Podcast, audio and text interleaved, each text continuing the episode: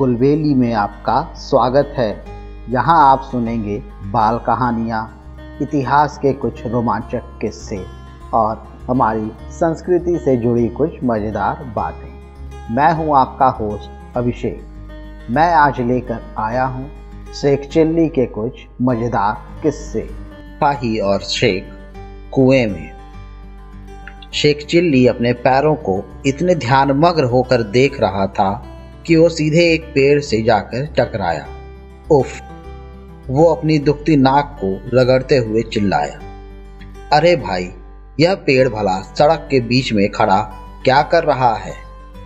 अम्मी ने उसे दर्जी की दुकान पर जाने को और सड़क के बीचों बीच चलने को कहा था।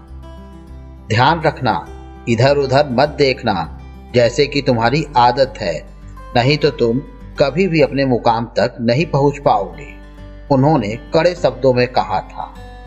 क्या तुम मेरी बात सुन रहे हो? अपनी नज़र सड़क पे रखना। उन्होंने यह तो नहीं कहा था पेड़ से जा टकराना। फिर वो क्यों टकराया?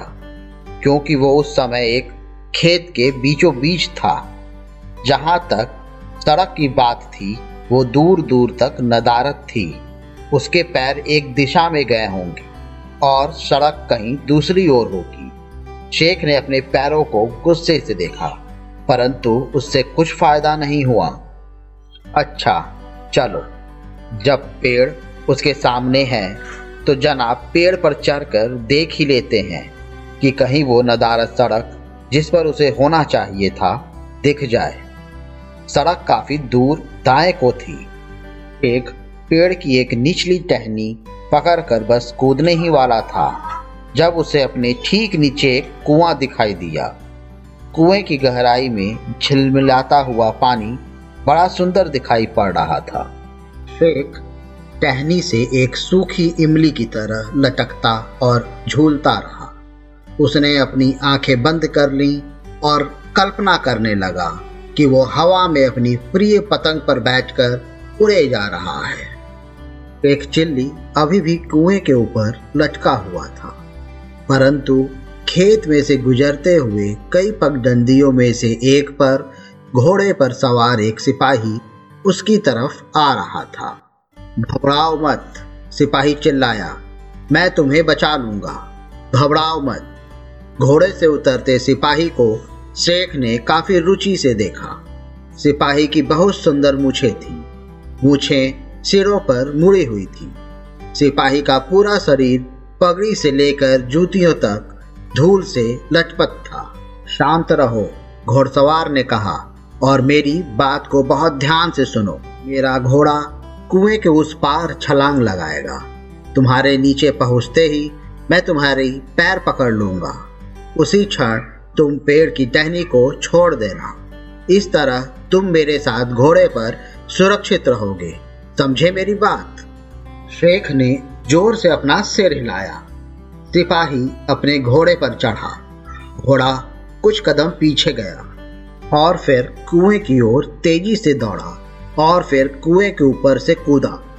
शेख के नीचे आते ही सिपाही ने उसके पैरों को पकड़ लिया, परंतु शेख जिस टहनी से लटका था उससे लटकता ही रहा।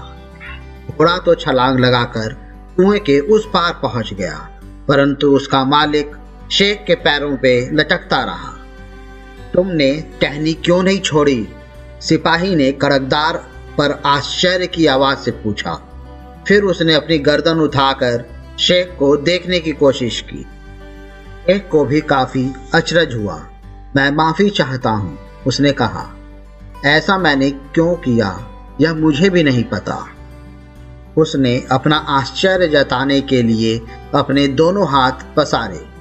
उसका नतीजा यह हुआ कि वो और सिपाही दोनों सीधे कुएं में जाकर गिर गए। घोड़े को आवाज से कुछ खतरा महसूस हुआ और वो वहां से भाग गया।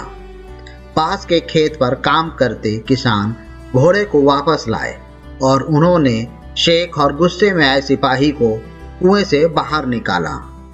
एक खुशनसीब निकला, क्योंकि जब वो मिट्टी से सना और गीला दर्जी को बिना संदेश पहुंचाए वापस घर पहुंचा तो उसकी अम्मी बिल्कुल भी नाराज नहीं हुई। अच्छा ही हुआ कि तुम दर्जी के घर नहीं गए, अम्मी ने कहा, क्योंकि वो तो मुझे यहीं पर मिल गया, पर उसके घर के पास तो कोई कुआं है नहीं, फिर तुम कैसे? कुआं न जाने कहां से आ गया था, शेख को याद आया, और साथ में वो पेड़ और घोड़े पर सवार सिपाही भी। कितना रोमांचक अनुभव था। शेख उसे याद करते हुए मुस्कुराया और फिर उसने अपनी पतंग उठाई। अम्मी जान, छत की ओर दौड़ते हुए उसने कहा, जब मैं बड़ा होऊंगा तो मैं अपनी मूंछों को इतना बढ़ाऊंगा कि आप उन्हें देखकर दंग रह जाएंगी। मुझे उम्मीद है आपको ये कहानी पसंद आई होगी। ऐसी ही और कहानी सुनने के लिए हमारे चैनल को लाइक और सब्सक्राइब करें। इस कहानी को ज़्यादा से ज़्यादा शेयर करें। जल्द ही मिलते हैं एक और नई कहानी या किस्से के साथ। तब तक के लिए धन्यवाद।